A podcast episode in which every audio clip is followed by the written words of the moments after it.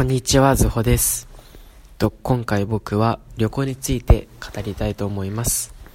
旅行についての印象なんですけれども、大体の人が行くのにパスポート取るのがめんどくさかったりだとか、他には税関を通るのが大変だったりとか、その以外にも言葉が通じない国に行くのが不安とか、治安が怖いとか、いろいろな、えー心配事があると思うんですけど、今回僕は旅行についての逆にそのでネガティブな印象だけじゃなくてポジティブな印象を、えー皆様にお話しして旅行をもっと行きやすいような心の持ち方であれるように、えー今回やっていきたいと思います。まず第一なんですけれども僕は今までに5カ国語5カ国いろんなところに旅行しに行ったりしたんですけれども一番その中でも、えー大変だったと思ったのがアジアのベトナムっていう国なんですけどベトナムっていう国はやっぱり治安も結構悪くてぼったくられたりとかいろいろしたんですけれどもその時でもやっぱりいろいろ感じたのはやっぱ日本が一番いいなとは思ったんですけどやっぱりそれも行かないと分かんないことだと思うんですよ。行かなかったらやっぱりどこの国が一番いいっていう順位もつけられないと思うし逆に行けばそれも分かると思うので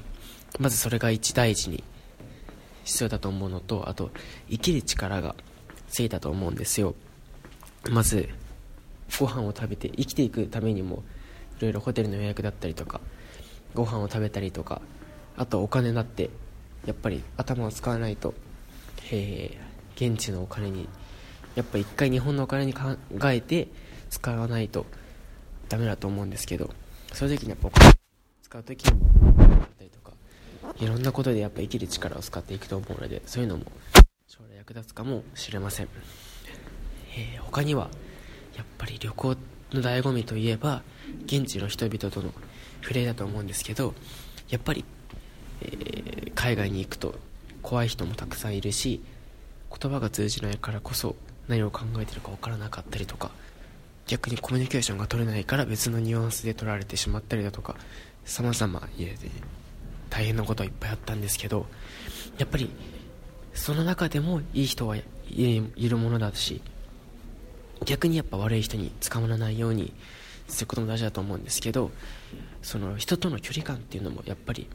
日本人だったら日本語っていう言語があるからこそその距離感をつかむのがつかみやすかったりとかするとは思うんですけどやっぱ外国人だと距離感の感じとか最初からこれぐらいの距離感で言っていいのかなって不安に思うことも多々あると思うんですよ。その時にでもやっぱりその距離感のつかみ方だったりとかそういうのもやっぱいつもしてる距離感のつかみ方とも違くなったりとか逆にそれをきっかけに、えー人見知りの人だったりとかは一歩自分の殻を抜け出せるのかなってとも思います。僕らと一緒にいた友達とかも人見知りなことが結構多かったんですけど海外に行くきっかけでやっぱ自分の殻を逃げ捨てられたっていう子も2人ぐらいいるのでやっぱそういうのも経験してみるとわからないかなって思います。最後に僕一番好きなのがあの空港の登場する時のアナウンスなんですよ。そのアナウンスを聞いてああもうすぐで出発するんだってやっぱ飛行機ってやっぱ退屈なものでもあると思うし旅行の費用とか考えたらやっぱり、えー抑えていかないといけないからその分質の悪い飛行機だったりとかすると思うんですけど空港っていうのはやっぱ変わらないものでもあるし旅行に行く醍醐味で必ず通らないといけないものでもあるのでそのアナウンスを聞いたりとか逆にその空港で、えー泊まって次の日の朝早く出発したりだとか逆にその乗り換えで一日を空港で過ごしたりとかそういうのもやっぱり面白いと思うんですよ。それをどうその時間を使っていくかとかそのプランニングとかもやっぱ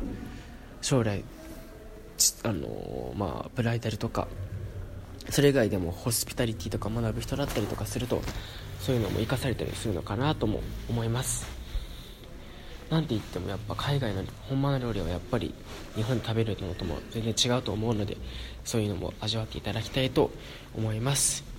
以上で私の、えー今回のラジオを終わりにしたいと思います。ありがとうございました。